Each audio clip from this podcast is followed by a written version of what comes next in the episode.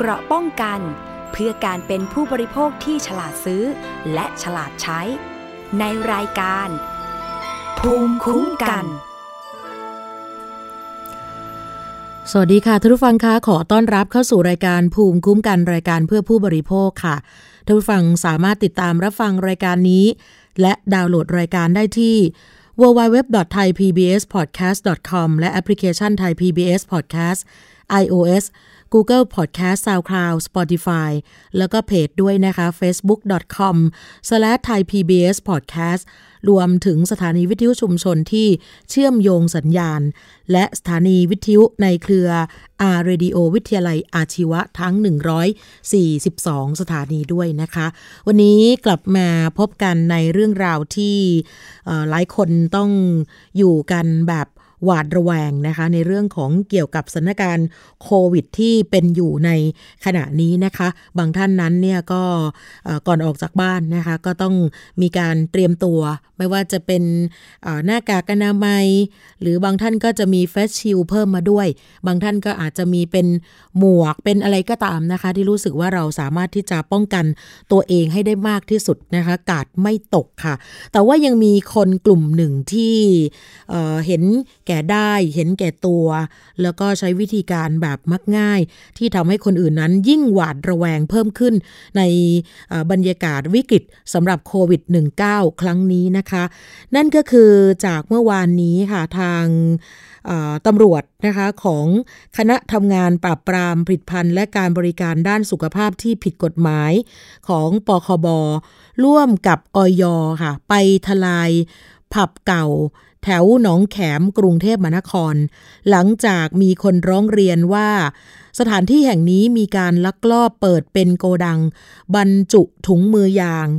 ที่ใช้แล้วพบว่าเป็นยี่ห้อที่คุ้นตามากนะคะ เมื่อทางตำรวจและออยไปถึงก็สามารถยึดของกลางได้ เป็นถุงมือยางรอบรรจุถึง 3 ล้านชิ้นด้วยกันนะคะ ท่านผู้ช่วยผู้บัญชาการตำรวจแห่งชาติพลตบโทเพิ่มพูนชิดชอบ ในฐานะหัวหน้าคณะทำงานปราบปรามผลิตภัณฑ์ และการบริการด้านสุขภาพที่ผิดกฎหมาย เมื่อวานนี้ก็นำกำลังไปเอง พร้อมกับรองเลขาธิการคณะกรรมการอาหารและยาสำนักงงานคณะกรรมการอาหารและยาหรืออยเภสัชกรหญิงสุภัทราบุญเสริม ร่วมกันถแถลงผลการทลาย แหล่งลักลอบนำเข้าและแบ่งบรรจุถุงมือยางใช้แล้ว พร้อมมีการยึดของกลางถุงมือรอการบรรจุประมาณ 3 ล้านชิ้น กล่องเปล่าอีก 95,000 ใบ รวมมูลค่าประมาณ 200 ล้านบาทเลยทีเดียวนะคะ ก็ถึงกับพงะเลยทีเดียวว่าทำไมถึงเยอะขนาดนี้เนื่องจากว่ามีคนร้องเรียนว่าขอให้ตำรวจไปตรวจสอบ การลักลอบผลิตถุงมือทางการแพทย์ ภายในสถานบันเทิงแห่งหนึ่ง ย่านหนองแขม ซึ่งสถานบันเทิงแห่งนี้ปิดกิจการไปแล้ว ทางตำรวจของบกพคบ กับเจ้าหน้าที่อยก็ไปรวบรวมหลักฐานขอหมายสารอาญาเข้าตรวจค้นสถานที่ดังกล่าว เมื่อไปถึงก็พบคนงานกำลังคัดแยกถุงมือยาง หลากสี ที่มีสภาพทั้งดีและเสีย มีสภาพใช้แล้ว ใส่ในถุงพลาสติกขนาดใหญ่ แบ่งตามสีเพื่อรอบรรจุลงกล่อง ขายเป็นถุงมือทางการแพทย์ เจ้าหน้าที่จึงมีการยึดของกลางเป็นถุงมือรอการบรรจุกว่า 3 ล้านชิ้น พร้อมกับกล่องบรรจุพันยี่ห้อ พันยศและเพียวกรฟรวมถึงยี่ห้ออื่นกว่า 5,000 กล่อง ถุงมือพร้อมจำหน่ายและอุปกรณ์การผลิตทั้งหมดนะคะ ซึ่งทางตำรวจบอกว่า นี่เป็นการสืบสวนขยายผล ก็ถือว่าพบความเชื่อมโยงชัดเจน ไปยังบริษัทพันยศ Health Planet จำกัด ในย่านซอยเลียบคลองภาษีเจริญฝั่งเหนือ เขตหนองแขมกรุงเทพมหานคร จึงเข้าตรวจค้นเพิ่มเติม ก็พบว่าเป็นสถานที่ผลิตและเก็บถุงมือลักษณะเดียวกับที่ตรวจพบในแห่งแรก จึงมีการยึดของกลางทั้งหมด เป็นผลิตภัณฑ์ถุงมือยาง และอุปกรณ์การผลิตอีกจำนวนหนึ่ง รวมมูลค่าของกลางกว่า 200 ล้านบาท จึงแจ้งข้อหาในความผิดตาม พรบเครื่องมือแพทย์ ฐานไม่จดทะเบียน สถานประกอบการผลิตเครื่องมือแพทย์ และฐานผลิต ขายเครื่องมือแพทย์ที่ไม่ปลอดภัยในการใช้ ก่อนสืบสวนหาตัวเจ้าของและแหล่งที่มาอีกครั้ง เพราะว่าทางตำรวจเองก็ยอมรับค่ะว่าลักษณะกล่องสินค้าที่ถูกจับกลุ่มได้ครั้งนี้ คล้ายกับของกลางที่ตำรวจบกพคบ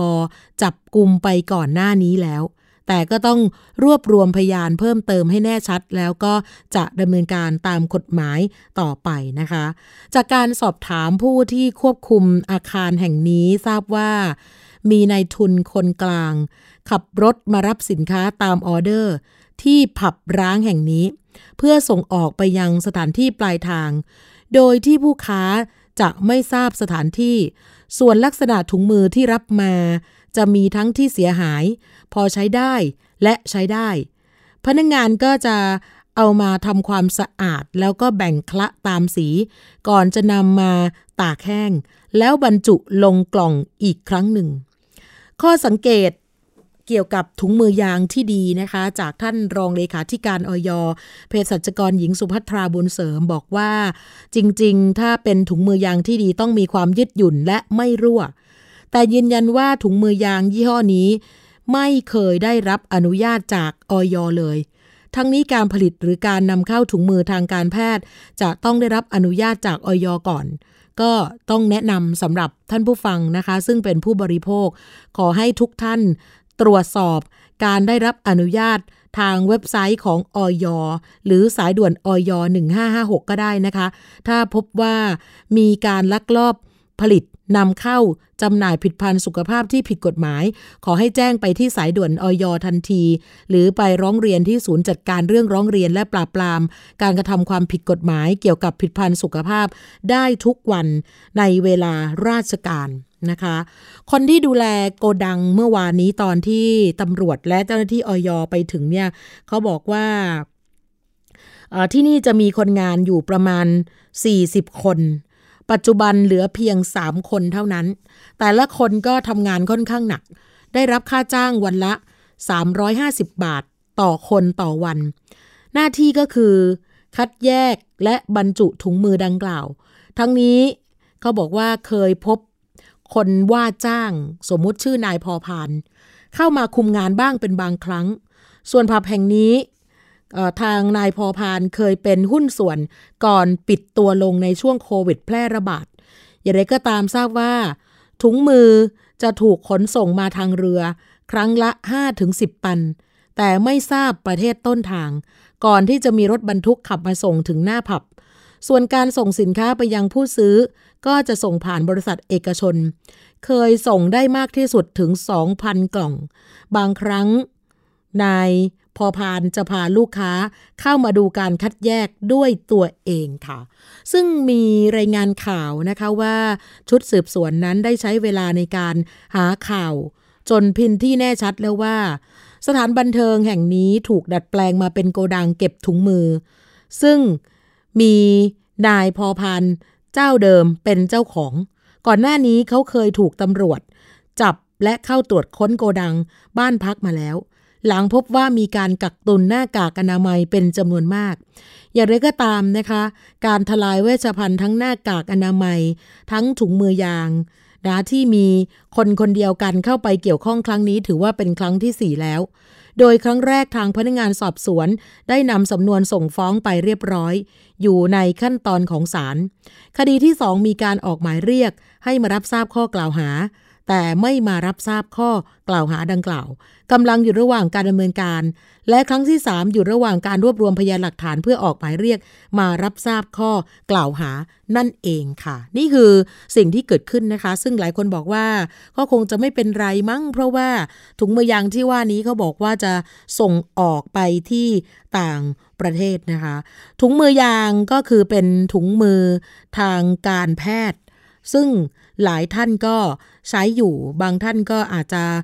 มีใช้บ้าง บ้านเราจริง ๆ ก็มีถุงมืออยู่หลายชนิดนะคะ อย่างเช่น ถุงมือที่ใช้ในการทำงานบ้าน อย่างเช่น ล้างห้องน้ำล้างจานทำสวนทาสีเหล่านี้เป็นต้น ถุงมือทางการแพทย์ที่ใช้ในโรงพยาบาล ตลอดจนใช้ในงานอุตสาหกรรมต่างๆ ซึ่งแต่ละชนิดก็จะผลิตมาจากวัสดุแตกต่างกันไปค่ะ แต่บางชนิดนั้นอาจจะทำจากยางพารา บางชนิดทำจากยางสงสังเคราะห์ บางชนิดทำจากผ้าบ้าง หนังบ้าง หรืออาจจะเป็นหนังเทียม ถุงมือยางที่ทำจากยางก็เป็นถุงมือที่ใช้กันมาก ซึ่งมีหลายประเภทนะคะ ทั้งใช้แล้วสามารถนำกลับมาใช้ใหม่นะคะอย่างเช่นถุงมือที่ใช้แล้วทิ้ง เช่นถุงมือทางการแพทย์นะถุงมือไวนิลถุงมือไนไตร ถุงมือยางการแพทย์ซึ่งชื่อก็บอกอยู่แล้วว่า เป็นถุงมือสำหรับแพทย์ เป็นถุงมือชนิดที่ใช้แล้วทิ้ง ซึ่งการมีคนนำมาใช้ใหม่ ซึ่งถือว่า ผิดวัตถุประสงค์แน่นอน แล้วไม่ปลอดภัยนะคะ จริง ๆ แล้วในช่วงของรายการภูมิคุ้มกันเนี่ยตั้งใจว่าจะสัมภาษณ์ทางคุณหมอนะคะ บุคลากรทางการแพทย์แต่ว่าท่านติดภารกิจสำคัญ แต่ว่าท่านให้ข้อมูลสั้น ๆ ก่อนเข้ารายการว่าจริง ๆ แล้วเนี่ยอย่างที่บอกว่าถุงมือสำหรับแพทย์เป็นถุงมือชนิดที่ใช้แล้วต้องทิ้งก็คือหมายความว่าใช้ครั้งเดียว ถึงแม้ว่ามันจะไม่ได้เปื้อนอะไรมากมาย แต่ก็ไม่ควรนำมาใช้อีกแล้ว ถูกนำไปใช้ในการตรวจโรค หรืองานทดสอบทางการแพทย์เท่านั้น วัตถุประสงค์หลักๆ ก็คือป้องกันการสัมผัสโดยตรงของหมอ พยาบาล กับผู้ป่วย ถุงมือแพทย์นั้นผลิตออกมา อย่างที่บอกก็คือว่าจากวัสดุหลายประเภท แล้วก็จะแบ่งออกเป็นชนิดที่มีแป้งและไม่มีแป้งแต่ทั้งสองแบบก็ถูกทำให้ลื่นขึ้นเพื่อสวมใส่ได้ง่ายค่ะ ถุงมือยางแพทย์ถูกนำมาใช้งานต่างๆ นอกเหนือจากด้านการแพทย์ปัจจุบันนี้ยังนำมาใช้งานในอุตสาหกรรมต่างๆ ได้ด้วย อย่างเช่นในโรงอาหาร โรงงานอิเล็กทรอนิกส์ โรงงานรถยนต์ ตลอดจนร้านอาหาร ร้านทำผมเป็นต้น ถุงมือแพทย์แบ่งออกเป็นสินเเป็นสองชนิดใหญ่ ๆ นะคะ นั่นคือถุงมือตรวจโรค หรือว่าถุงมือแพทย์ชนิดไม่ฆ่าเชื้อ กับถุงมือผ่าตัด อันนี้เดาได้ไม่ยากนะคะว่า ถุงมือตรวจโรคย่อมมีราคาถูกกว่าถุงมือผ่าตัดอย่างแน่นอน เพราะว่าถุงมือผ่าตัดนั้นจะมีการผลิตออกมา เพื่องานเฉพาะด้าน ซึ่งต้องมีคุณภาพสูงมาก ๆ ค่ะ ถุงมือแพทย์ชนิดตรวจโรค เป็นที่นิยมใช้กันมากที่สุด แล้วก็มีประวัติอย่างยาวนานกว่า 100 ปี มันจะมีลักษณะบาง เพื่อสามารถหยิบจับอะไรได้คล่องแคล่ว มีความเหนียวเพื่อจะไม่ขาดได้ง่าย ถุงมือแพทย์ตรวจโรคชนิดใช้แล้วทิ้ง ก็จะแบ่งอีก เป็นถุงมือแพทย์ชนิดมีแป้ง กับถุงมือตรวจโรคชนิดไม่มีแป้ง ถุงมือยางแพทย์ชนิดตรวจโรคผลิตมาจากยางพารา ซึ่งเป็นวัสดุธรรมชาติ จะมีความยืดหยุ่น จะมีความเหนียว ผิวด้านนอกของถุงมือจะมีความฝืดเพื่อการจับ วัตถุต่างๆ ได้อย่างมีประสิทธิภาพ แล้วก็ยังมีราคาถูกด้วยนะคะ ถ้าใครที่ต้องซื้อถุงมือแพทย์ราคาแพง แสดงว่าท่านซื้อผิดที่นะคะ อย่างไรก็ตามค่ะ ถุงมือแพทย์ชนิดตรวจโรคก็มีข้อจำกัดเหมือนกัน คือผู้ใช้บางคนอาจจะมีอาการแพ้โปรตีนในยางธรรมชาติ ก็คือในยางพาราเนี่ยจะมีโปรตีนผสมอยู่ ซึ่งอาจจะก่อปัญหา สำหรับคนที่มีอาการแพ้โปรตีน แต่ก็มีส่วนน้อย ถุงมือแพทย์ชนิดมีแป้งนั้นเป็นถุงมือที่แพทย์ใช้กันอย่างแพร่หลาย โดยถุงมือชนิดนี้จะมีแป้งเพื่อให้เกิดความลื่น สวมใส่ได้ง่าย และป้องกันการอับชื้นมือของผู้สวมใส่ อย่างไรก็ตามนะคะ ข้อเสียของถุงมือชนิดนี้ ก็คืออาจจะก่อให้เกิดการแพ้แป้งในถุงมือสำหรับผู้ใช้บางคน ใครที่ใช้อยู่แล้วแล้วก็รู้สึกว่าเอ๊ะมันเกิดจากสาเหตุอะไร อาจจะเกิดจากแป้งที่อยู่ในถุงมือก็ได้เหมือนกันนะคะ ส่วนถุงมือแพทย์ชนิดไม่มีแป้ง เป็นถุงมือที่แพทย์ใช้กันในบางกลุ่ม เป็นถุงมือที่ต้องผ่านกระบวนการขจัดแป้งออก จึงไม่มีแป้งเป็นองค์ประกอบ อันนี้ไม่มีปัญหา สำหรับคนที่แพ้แป้ง ก็แปลว่าสามารถสวมใส่ได้ทุกคน แล้วก็เนื่องจากการผลิตถุงมือยางประเภท ไม่มีแป้งหรือว่า powder free เขาก็จะมีขั้นตอนมากกว่าปกตินะคะ คือจะมีขั้นตอนการขจัดแป้งด้วย จึงทำให้ต้นทุนสูงกว่าถุงมือแบบมีแป้ง นะคะ แต่ว่าจริง ๆ แล้วปัจจุบันนั้นเนี่ยยังมีขายอยู่นะคะ ทั้งสองชนิดแบบไม่ขาดตลาดแน่นอนสำหรับในประเทศไทย แต่ว่าในรายที่ถูกตำรวจไปบุกทลายนั้นเนี่ยนะคะ หลายคนก็เป็นงงสงสัยเหมือนกันว่าทำไมถึงต้องเอาถุงมือใช้แล้วมารีไซเคิลแล้วก็ส่งออกขาย อันนี้อาจจะส่งออกไปต่างประเทศทั้งหมดหรือเปล่าเราก็ไม่รู้เหมือนกันนะคะ ก็เลยทำให้บางท่านนั้นสงสัยจริง ๆ ว่าเขาทำไปเพื่ออะไร ในช่วงหนึ่งปีที่ผ่านมาพบว่าคนไทยใช้ถุงมือทางการแพทย์กันเยอะ เพราะฉะนั้นการเลือกซื้อให้เหมาะกับงานนะคะ ปัจจุบันนี้เนี่ยบางคนก็อาจจะไม่ได้คำนึงถึงตรงนี้ เพราะว่า ยังมีคนแพ้ถุงมือยาง หรือว่าถุงมือทางการแพทย์มากขึ้นเป็นจำนวนมาก ส่วนหนึ่งอาจจะเป็นเพราะว่ามีการให้ถุงมือแพทย์เพิ่มขึ้น หรืออาจเป็นเพราะว่ามีการผลิตถุงมือหลายแห่ง ผู้ผลิตแต่ละแห่งก็มีกระบวนการผลิตที่แตกต่างกัน แม้ว่าจะคล้ายกันอยู่มากก็ตาม อาการแพ้ถุงมือจะมีลักษณะแตกต่างกันหลายระดับ จากมากไปน้อย นะคะ ซึ่งปัจจัยเรื่องการแพ้แป้ง หรือแพ้โปรตีนในถุงมือ ก็ควรต้องนำมาพิจารณาในการเลือกซื้อ ถุงมือยางด้วย ไม่ใช่ว่าเลือกเพราะราคาถูกเพียงอย่างเดียวนะคะ ใครที่ใช้หรือว่าสวมใส่ถุงมือยางแล้ว ถ้าไม่มีอาการแพ้ใด ๆ เกิดขึ้น ก็สามารถเลือกซื้อถุงมือแพทย์ชนิดแป้งได้ชนิดไม่มีแป้งหรือถุงมือในไตรนะคะ แต่ถ้าใครที่มีอาการแพ้แป้งในถุงมือก็ควรเลือกซื้อถุงมือแพทย์ชนิดไม่มีแป้ง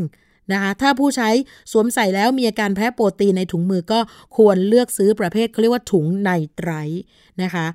แล้วก็ถ้าใช้งานทั่วไปก็สามารถเลือกซื้อถุงมือแพงถุงมือแพทย์ ชนิดมีแป้ง ชนิดไม่มีแป้งหรือถุงมือในไตรได้ตามที่ต้องการ ถ้าใช้งานที่ต้องการความสะดวก ก็เรียกความสะอาดระดับหนึ่ง อันนี้ไม่จำเป็นถึงขั้นฆ่าเชื้อ ก็ควรจะเลือกซื้อถุงมือแพทย์ชนิด ไม่มีแป้งดีกว่า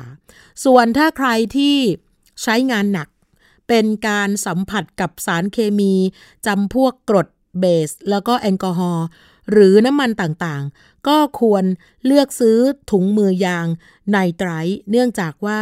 ถุงมือทางการแพทย์จากยางธรรมชาติจะละลาย นะคือจะรู้สึกว่ามันจะเหนียวเหนียวหน่อย ทันทีที่สัมผัสกับสารเหล่านี้นะคะ ถ้าต้องการถุงมือที่ป้องกันการรั่วได้ดี ก็ควรจะเลือกซื้อถุงมือแพทย์ หรือว่าไนไตรไม่ควรใช้ถุงมือไวนิลนะคะ เพราะว่าจะมีอัตราการรั่วสูงกว่านะคะ ถุงมือไนไตรมีความแข็งแรง สูงกว่าถุงมือทางการแพทย์ จึงยืดหยุ่นน้อยกว่า การคล่องตัวในการทำงานก็จะสู้ ถุงมือแพทย์ไม่ได้ อันนี้หมายถึงความหนาเท่ากันนะคะ ถ้าหากว่าถุงมือในไตรบางกว่าก็อาจทำงานได้ดี เกือบเกือบเท่ากับถุงมือทางการแพทย์เลยทีเดียว เห็นไหมคะว่า มีอะไรที่เราต้องคิดมากคิดเยอะก่อน ตัดสินใจเลือกซื้อถุงมือเอามาใช้งานในชีวิตประจำวัน ถ้าไม่แน่ใจก็สามารถที่จะปรึกษา หรือไม่ก็เภสัชกรได้บุคลากรทางการแพทย์ แน่นอนค่ะว่าการเลือกซื้อถุงมือไม่ว่าจะเป็นถุงมือทางการแพทย์ หรือว่าถุงมือในไตรก็เพื่อป้องกัน มือเราจากการสัมผัสในสิ่งที่ไม่พึงประสงค์ อย่างเช่น เชื้อโรค สารเคมี เลือด สารคัดหลั่ง ป้องกันชิ้นงานไม่ให้สัมผัสมือเรา อย่างเช่นพวกอาหารนะพวก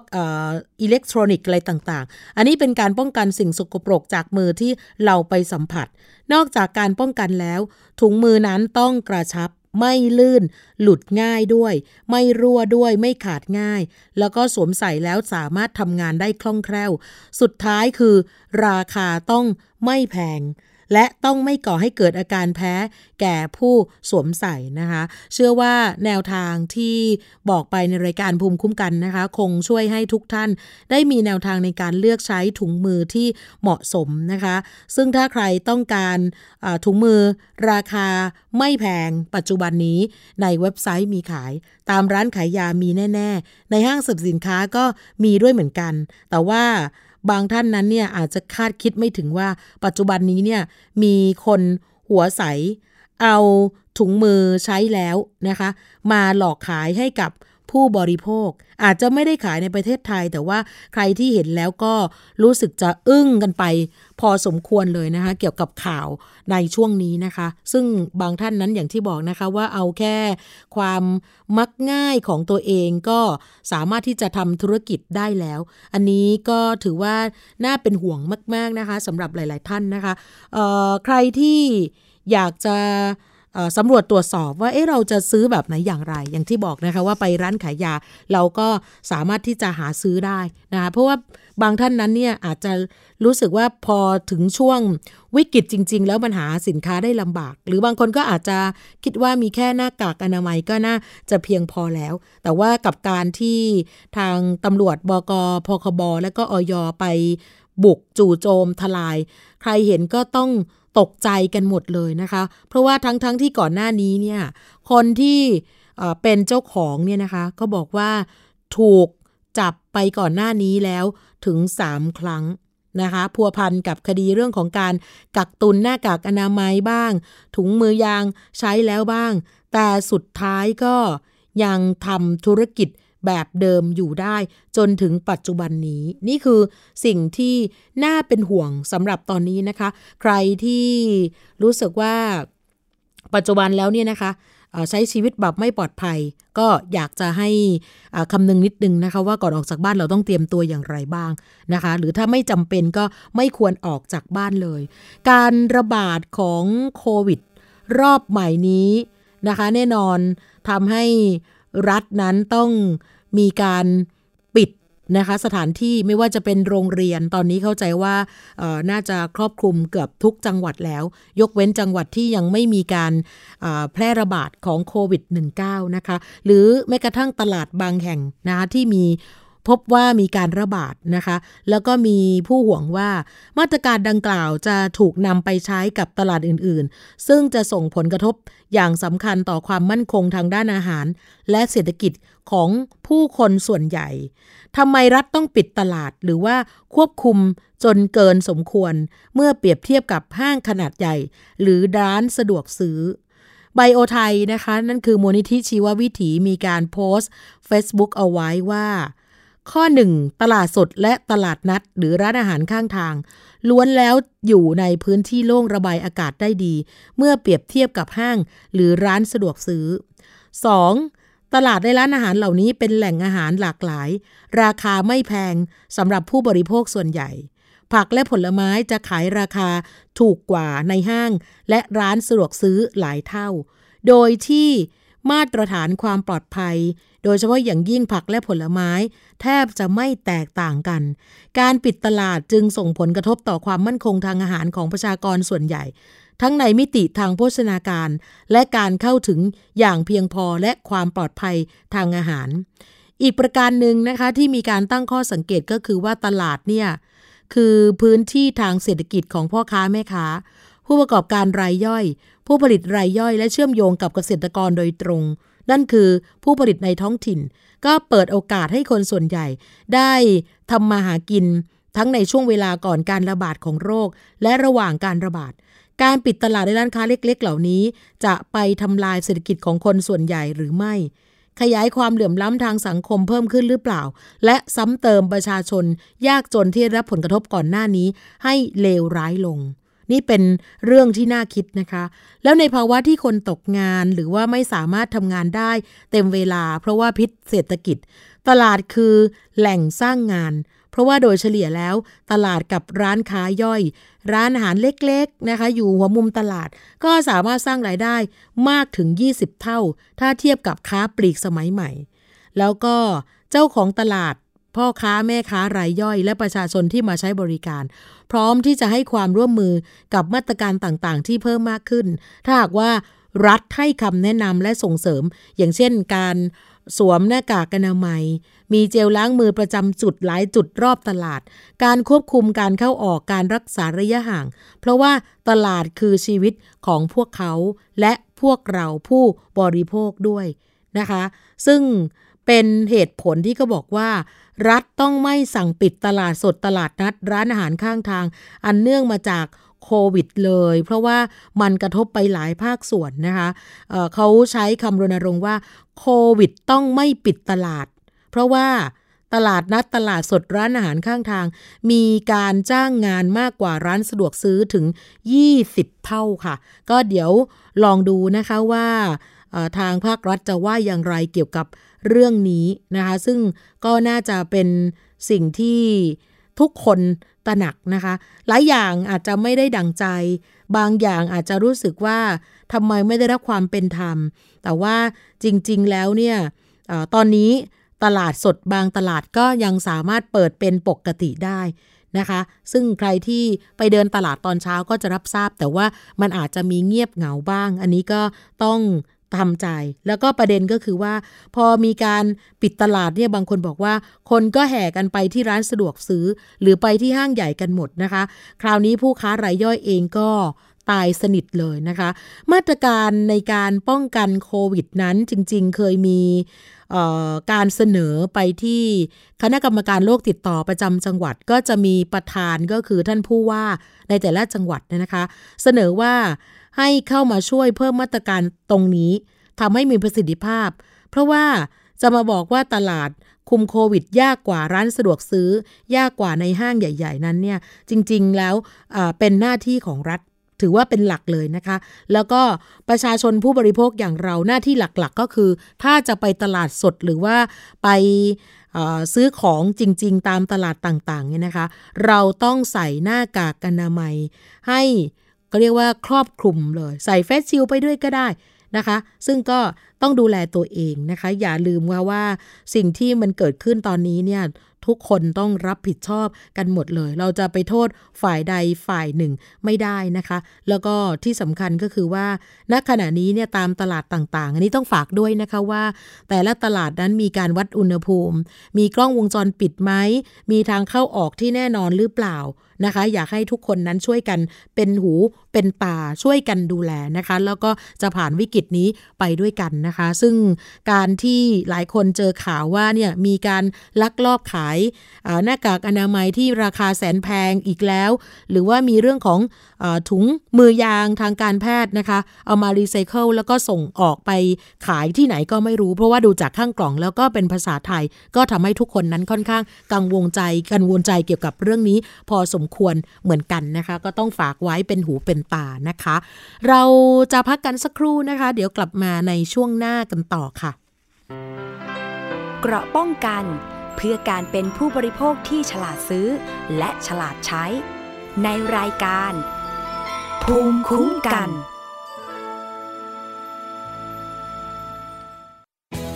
ไทย PBS ดิจิทัล Radio Infotainment for All สถานีวิทยุดิจิทัลจากไทย PBS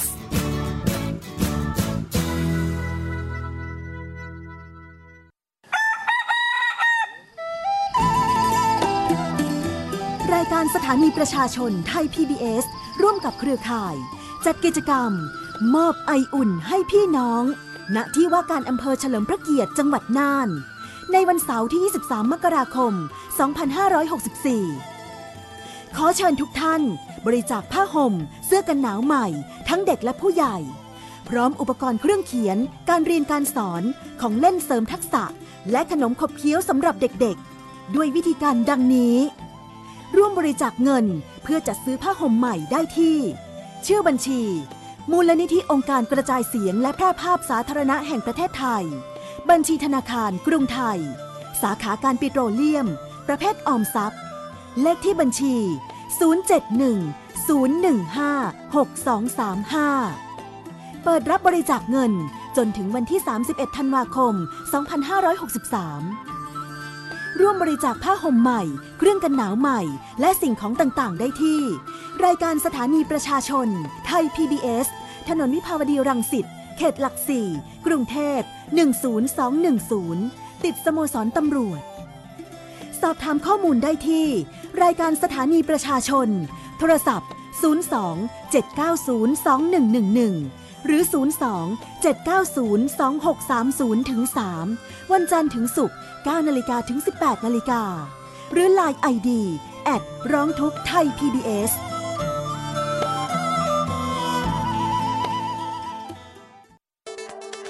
อัปเดตสถานการณ์รอบโลก ประเทศจีนนี่เราทราบกันดีนะคะว่าเป็นประเทศที่จะมีปัญหาเรื่องความสมดุลของประชากร คนที่ได้รับความสนใจจากวิกฤตในครั้งนี้ก็คือนายกรัฐมนตรีนิวซีแลนด์ เรื่องราวสีสันจากต่างแดน ก็มี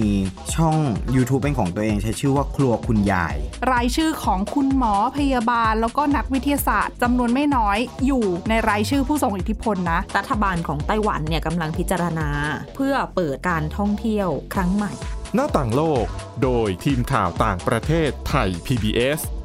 ทุกวันจันทร์ถึงศุกร์ 12 นาฬิกา ทางไทย PBS Radio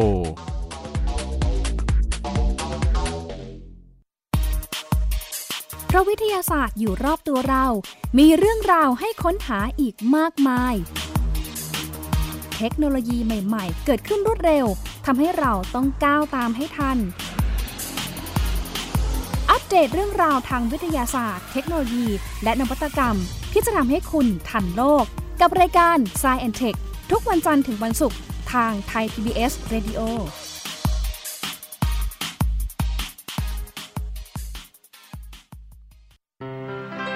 เกราะป้องกัน เพื่อการเป็นผู้บริโภคที่ฉลาดซื้อ และฉลาดใช้ ในรายการ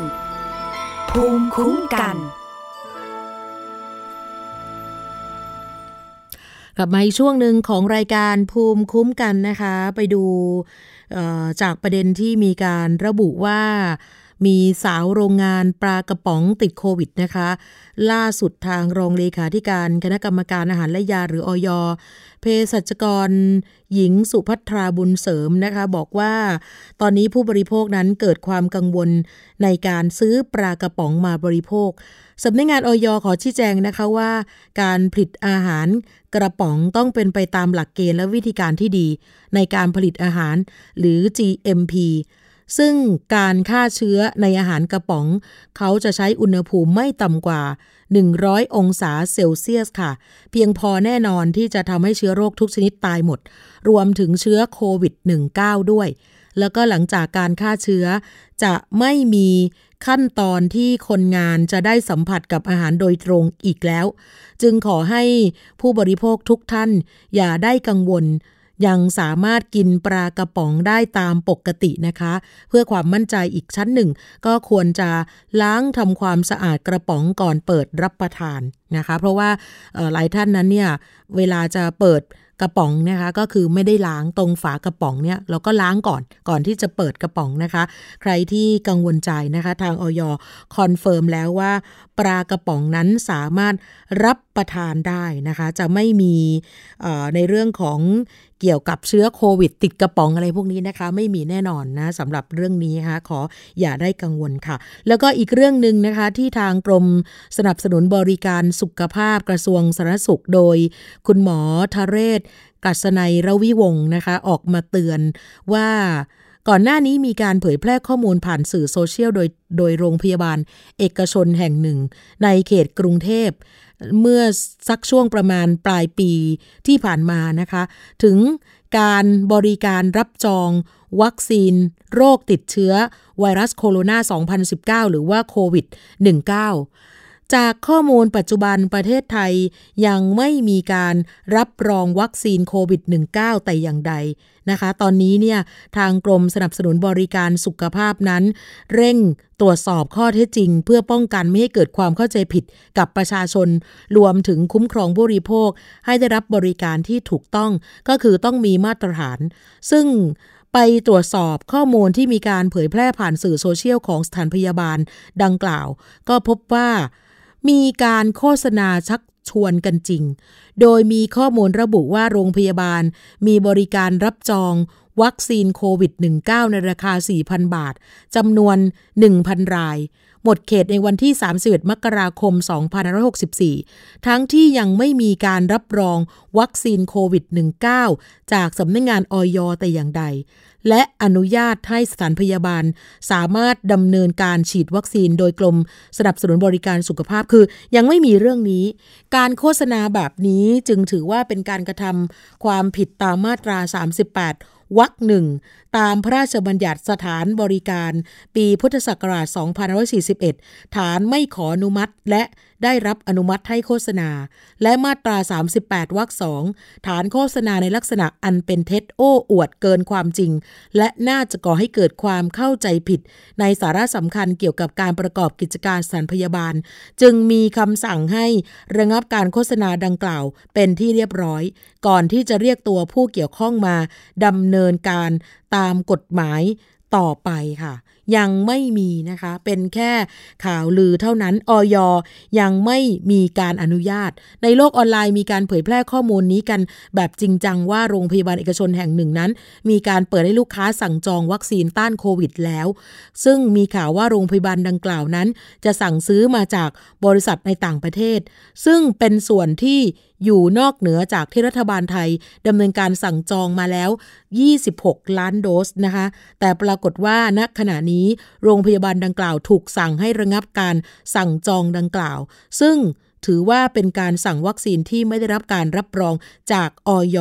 ของประเทศไทย ถึงแม้ว่าวัคซีนดังกล่าวจะได้รับการรับรองจากองค์การอาหารและยาของนานาประเทศแล้วก็ตามนะคะเพราะนี่คือว่าเป็นความผิดยังไม่สามารถที่จะเปิดรับจองอะไรได้นะคะ นี่คือเป็นเรื่องที่ทุกคนเข้าใจผิดนะคะสำหรับเรื่องนี้แล้วก็โรงพยาบาลเอกชนดังกล่าวก็มีการถูกสั่งระงับให้ไม่ให้มีการโฆษณาไปแล้วด้วยนะคะ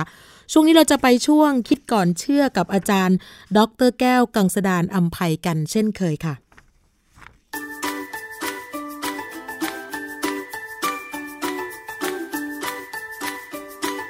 ช่วงคิดก่อนเชื่อ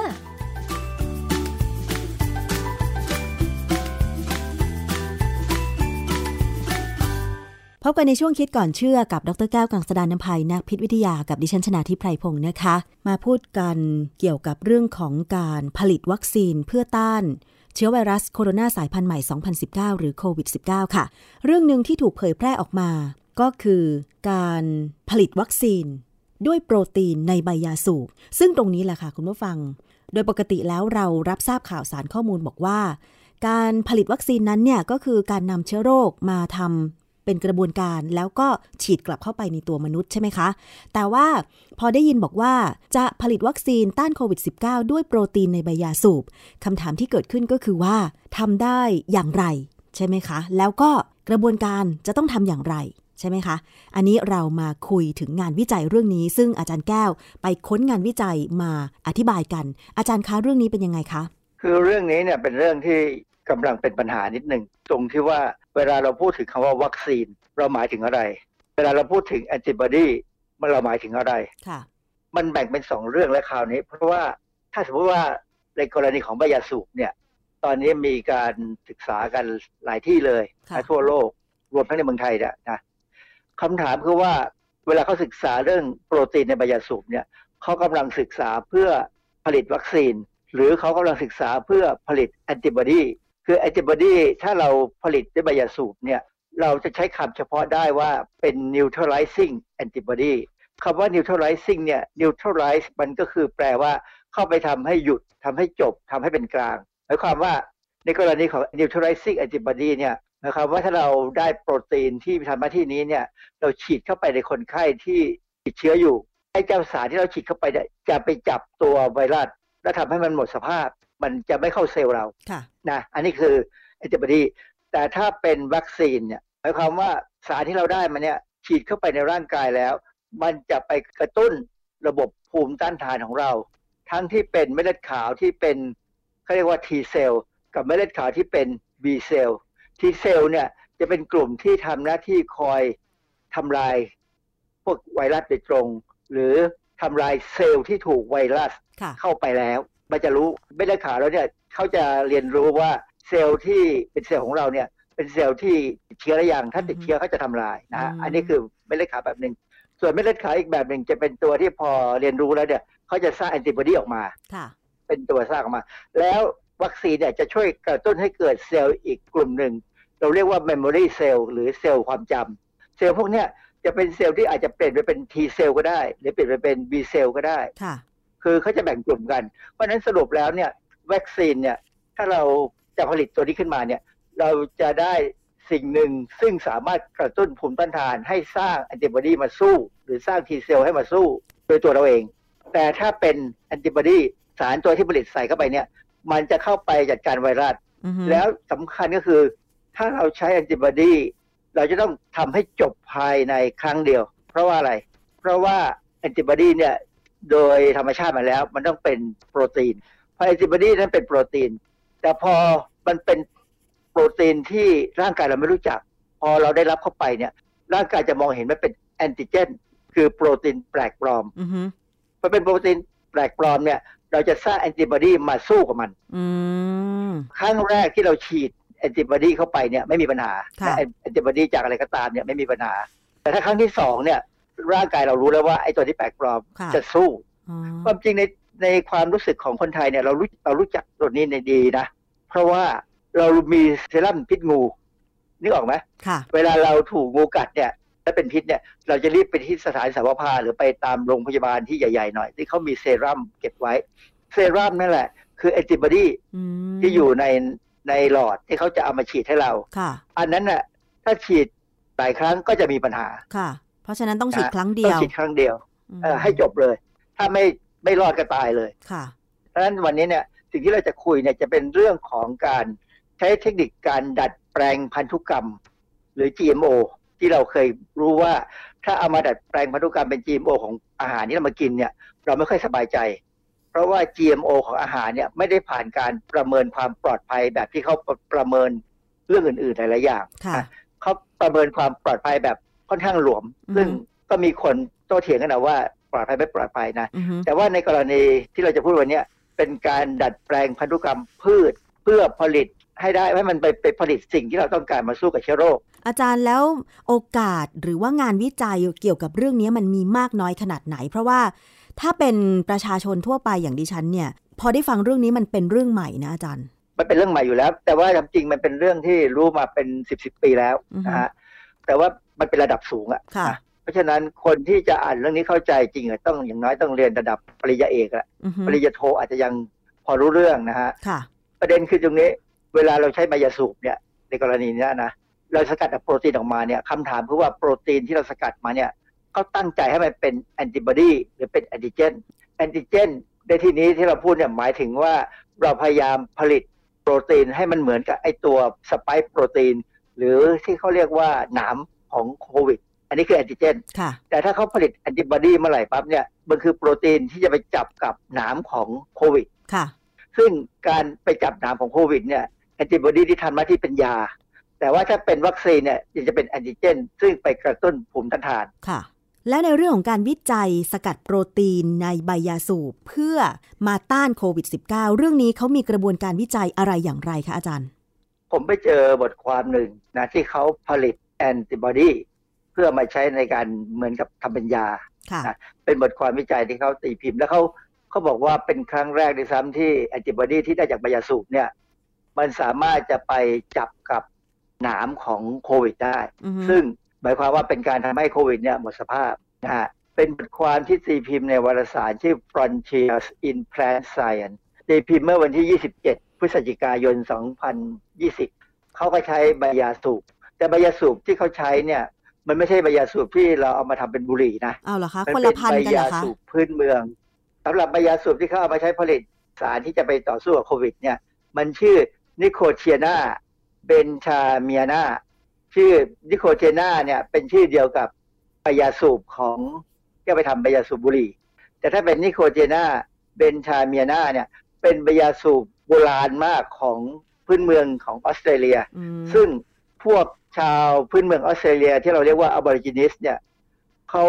ใช้เป็นสารกระตุ้นเหมือนกันนะคือมันก็มีนิโคตินแหละแต่มันมีน้อยกว่าอะไรเงี้ยนะมันไม่ไม่มากพอที่จะทำเป็นยาสูบได้นะฮะพืชตระกูลใบยาสูบทั้งหลายเนี่ย ส่วนใหญ่มันจะมีไวรัสเข้าไป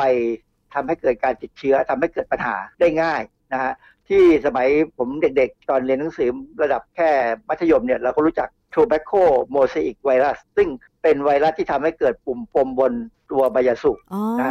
อาจารย์ดิฉันเคยเห็น เพราะว่าเมื่อครับก่อนแถวบ้านดิฉันเนี่ยก็ปลูกใบยาสูบ แล้วก็ส่งโรงบ่มใบยาเพื่อนำไปผลิตเป็นบุหรี่อะไรอย่างเงี้ยอาจารย์เหตุที่ไอ้เจ้าต้นยาสูบเนี่ยมันถูกติดเชื้อไวรัสง่ายเนี่ย เพราะว่ายาสูบเนี่ยเป็นพืชที่มียีนตัวหนึ่งชื่อ RDR1 หรือ RNA dependent RNA polymerase 1 เป็นยีนที่สร้างเอนไซม์ที่ทำให้ไวรัสเนี่ยเพิ่มปริมาณได้ง่ายนะคือไวรัสเนี่ยตัวที่เป็น RNA ไวรัสเนี่ยอย่างเช่นโควิด -19 เนี่ย SARS-CoV-2 เนี่ยมันก็เป็น RNA ไวรัส เพราะฉะนั้นเวลามันจะเพิ่มตัวเนี่ยมันต้องใช้ RNA dependent RNA polymerase ซึ่งไบยาสูบจะมีพร้อมให้เขาเลย เพราะฉะนั้นมันถึงติดเชื้อง่ายนะเขาก็เลยเอาความไม่ดีของมันตรงเนี้ย มาใช้เป็นประโยชน์ในการที่ว่า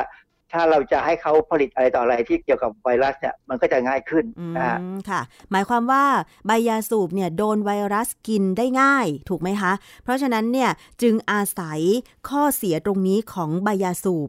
เอามาผลิตเป็นแอนติบอดีซะเลยใช่ไหมอาจารย์ ต้องถามก่อนว่าจะผลิตแอนติบอดีหรือผลิตแอนติเจนมันทำได้ทั้งสองอย่างนะมันทำได้ทั้งสองอย่างขึ้นอยู่กับวิธีการ เช่นใบยาสูบเนี่ย เวลามนุษย์เนี่ยติดเชื้อ SARS-CoV-2แล้วติดและกลายเป็นโควิด -19 เนี่ยนะเออมันจะมีแอนติบอดีอย่างน้อย 2 ตัว มีชื่อรหัสว่า B38 กับ H4 อันนี้ 2 ตัวที่เขานิยมเอามาศึกษา แต่อีกตัวอื่นก็มีนะฮะแอนติบอดีสองตัวเนี่ยเออในงานวิจัยเดี๋ยส่วนใหญ่เนี่ยเขาก็จะไปเอาข้อมูล การวิเคราะห์ที่นักวิทยาศาสตร์ชาวจีนเนี่ยเขาทำเอาไว้ เขาทำเขาศึกษาแล้ว จนพบว่าแอนติบอดีสองตัวเนี่ย เวลาจะผลิตเนี่ยมันจะมีเจเนติกแบบไหน คือหมายถึง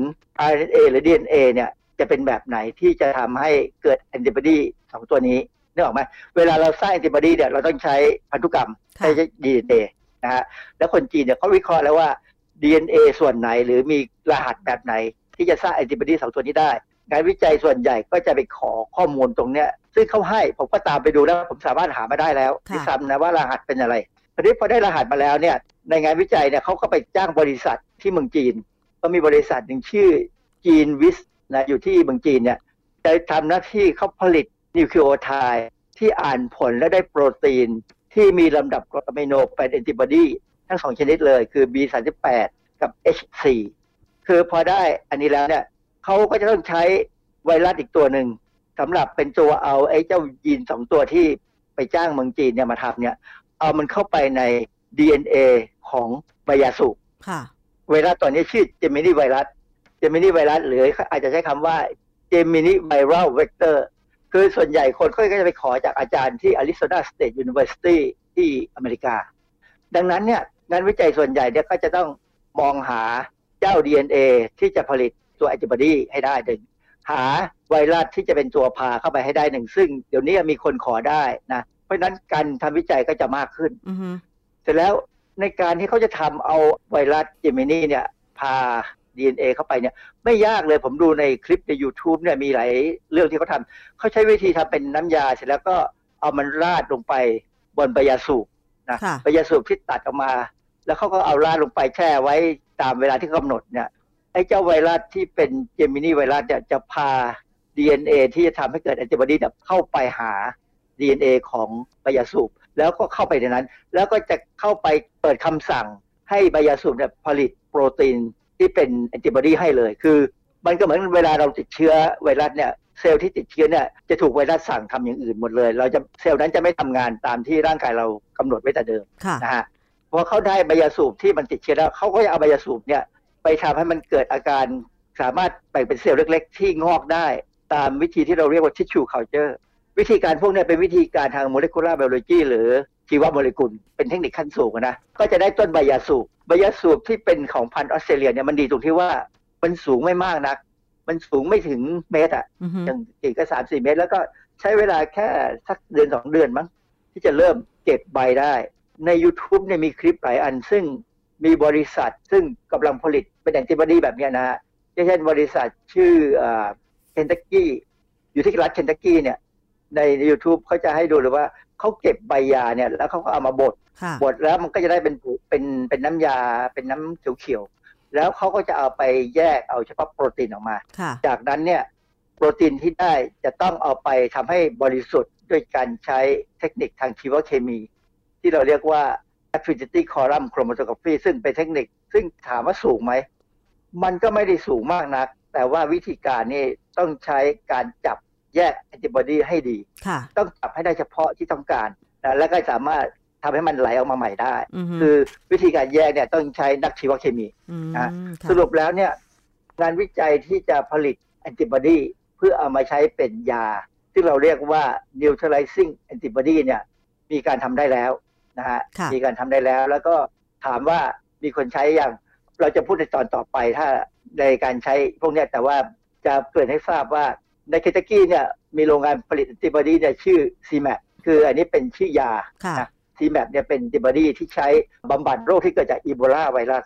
แล้วก็ในที่นอร์ทแคโรไลนาเนี่ยมีโรงงานผลิตแอนติบอดีสำหรับไข้หวัดใหญ่ค่ะซึ่งกำลังขออนุญาต FDA อยู่นะอืมแล้วเขาก็พยายามตั้งเป้าว่าจะต้านแอนติบอดีสำหรับไวรัสเอดส์เฮอร์ปีสคือเอดส์กับเฮอร์ปีสเนี่ยมันไม่มีวัคซีนค่ะอีโบลาก็ไม่มีวัคซีนค่ะ สามโรคในยอย่างน้อยเนี่ยต้องใช้แอนติบอดีช่วยนะฮะอืมในเกาหลีเกาหลีนี่ก็ทำแอนติบอดีแอนติบอดีสำหรับไวรัสที่ทำให้เกิดโรคปากเท้าเปื่อยในหมู เพราะฉะนั้นเนี่ยเวลาเราไปดูข้อมูลในอินเทอร์เน็ตเนี่ยไม่ว่าจะเป็น YouTube หรือในที่ไหนก็ตามเนี่ย ขอให้พยายามทำความเข้าใจว่าเขากำลังพูดถึงวัคซีน หรือกำลังพูดถึงแอนติบอดีที่เป็น neutralizing antibody สำหรับเป็นยาค่ะซึ่งมันไม่เหมือนกันอืมและกระบวนการต่างๆกันค่ะเพ ราะฉะนั้นกระบวนการวิจัย สกัดโปรตีนใบยาสูบ ซึ่งเป็นพันธุ์พื้นเมืองของออสเตรเลียที่อาจารย์อธิบายไปเนี่ยนะคะ ก็หมายความว่าเขาต้องการให้มันเป็นยารักษาใช่ไหมอาจารย์ ขึ้นกับความต้องการว่าจะเอาเป็นยารักษา หรือจะผลิตให้เป็นวัคซีนมคือถ้าจะผลิตไปให้เป็นวัคซีนเนี่ยโปรตีนที่เขาจะบังคับให้ใบยาสูบผลิตเนี่ยมันต้องผลิตโปรตีนที่เป็นหนามของไวรัส แต่ว่าถ้าเขาต้องการให้เป็นยาเขาจะบังคับให้ใบยาเนี่ย มันผลิตโปรตีนที่เป็นแอนติบอดีที่ไปจับกับหนามไวรัส เป็นเรื่องที่ต่างกันคนละเรื่องเลยนะค่ะไม่ใช่เรื่องเดียวกัน เพราะฉะนั้นเนี่ยเวลาฟังข่าวเนี่ยต้องฟังให้ดี เพราะนักข่าวส่วนใหญ่ไม่ว่าจะเป็นไทยเทศ จะพูดสับสนตลอดเวลาว่าเป็นวัคซีน ทั้งๆที่บางเรื่องไม่ใช่วัคซีนอย่างแม้กระทั่งเรื่องของที่เกาหลีอะนะข่าวของใน YouTube เนี่ยคนข่าวนักข่าวเนี่ยพูดวัคซีน แต่คนให้ข้อมูลเนี่ยจะเป็นอาจารย์กับพูดว่าเป็นแอนติบอดีอือฮึซึ่ง อาจารย์เนี่ยพูดถูก เพราะว่าเขาผลิตแอนติบอดีค่ะ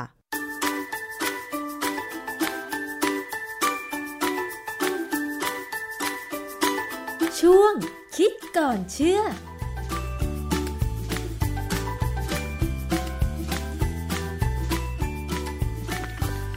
กับอาจารย์ ดรแก้วกังสดานอัมภัยคิดก่อนเชื่อนะคะ ก็เป็นประโยชน์กับท่านผู้ฟัง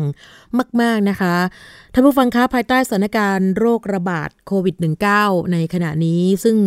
ยังไม่มีใครรู้นะคะว่าจะจบลงเมื่อไหร่ แล้วก็วิกฤตเศรษฐกิจที่เกิดขึ้นตอนนี้ที่มาพร้อม ๆ กันนะคะ การปรับเปลี่ยนเกษตรกรรมเชิงเดี่ยว ซึ่งเเขาบอกว่าจริง ๆ แล้วเนี่ย ไม่ได้ให้ความสำคัญกับการสร้างความมั่นคงทางอาหารกับครอบครัว หรือว่าชุมชน ไปสู่เกษตรกรรมเชิงนิเวศ ที่จะให้คำตอบทั้งเรื่องของความมั่นคงทางด้านอาหาร เศรษฐกิจตกต่ำภาวะ ความผันผวนของราคาสินค้าเกษตร รวมถึงการจัดการทรัพยากรธรรมชาติและสิ่งแวดล้อม เป็นสิ่งสำคัญที่เกษตรกรรายย่อย แล้วก็ชุมชนเกษตรกรรมต้องตัดสินใจเลือกนะคะ ใน เพจของมูลนิธิชีววิถีเขารวบรวม รูปแบบเกษตรกรรมเชิงนิเวศสี่รูปแบบใน 4 ภูมิภาคของประเทศไทย เพื่อว่าท่านผู้ฟังจะเอาไปเป็นต้นแบบสำหรับเกษตรกรแล้วก็ผู้สนใจ เอาไปปรับใช้ตามความเหมาะสมกับแต่ละสภาพทางกายภาพ แล้วก็ระบบนิเวศของแต่ละพื้นที่นะคะ ซึ่งรูปแบบเกษตรกรรมที่ว่านี้เนี่ยไม่ได้มีตายตัว แต่ว่าขึ้นอยู่กับการ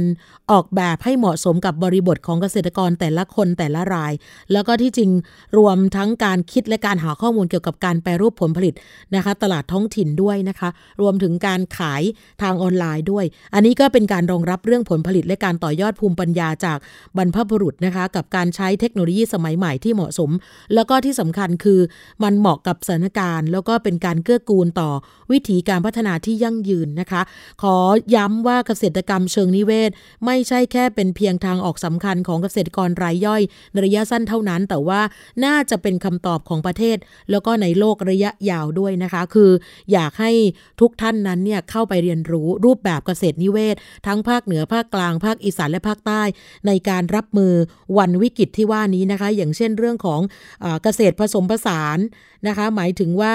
มีการรวมทุกสิ่งอย่างเอาไว้นะคะ ทั้งพืชทั้งสัตว์ ทั้งอะไรต่างๆนะคะ เพื่อประโยชน์เลย หรือว่าเป็นการทำส่วนผสมผสานเพื่อความมั่นคงทางอาหาร อันนี้ของภาคอีสานจะเหมาะมากนะคะ หรือถ้าเป็นภาคใต้ก็เป็นสวนสมรมที่ชาวใต้รู้จักกันดี เหล่านี้เป็นต้นนะคะ เป็นความรู้อันชันฉลาดในการปลูกไม้ผลเมืองร้อนในแต่ละพื้นที่นะคะ รวมถึงน้ำท่วมที่ผ่านมาด้วยนะคะ เราก็จะผ่านวิกฤตนี้ไปด้วยกันนะคะสำหรับในยุคโควิดแบบนี้ค่ะ กลับมาเจอกันใหม่กับรายการภูมิคุ้มกันวันนี้หมดเวลาแล้ว สวัสดีค่ะ ติดตามรายการได้ที่ www.thaipbspodcast.com แอปพลิเคชัน Thai PBS Podcast หรือฟังผ่านแอปพลิเคชัน Podcast ของ iOS Google Podcast Android Podbean SoundCloud และ Spotify ติดตามความเคลื่อนไหวของรายการและแสดงความคิดเห็น โดยกดถูกใจที่ facebook.com/thaipbspodcast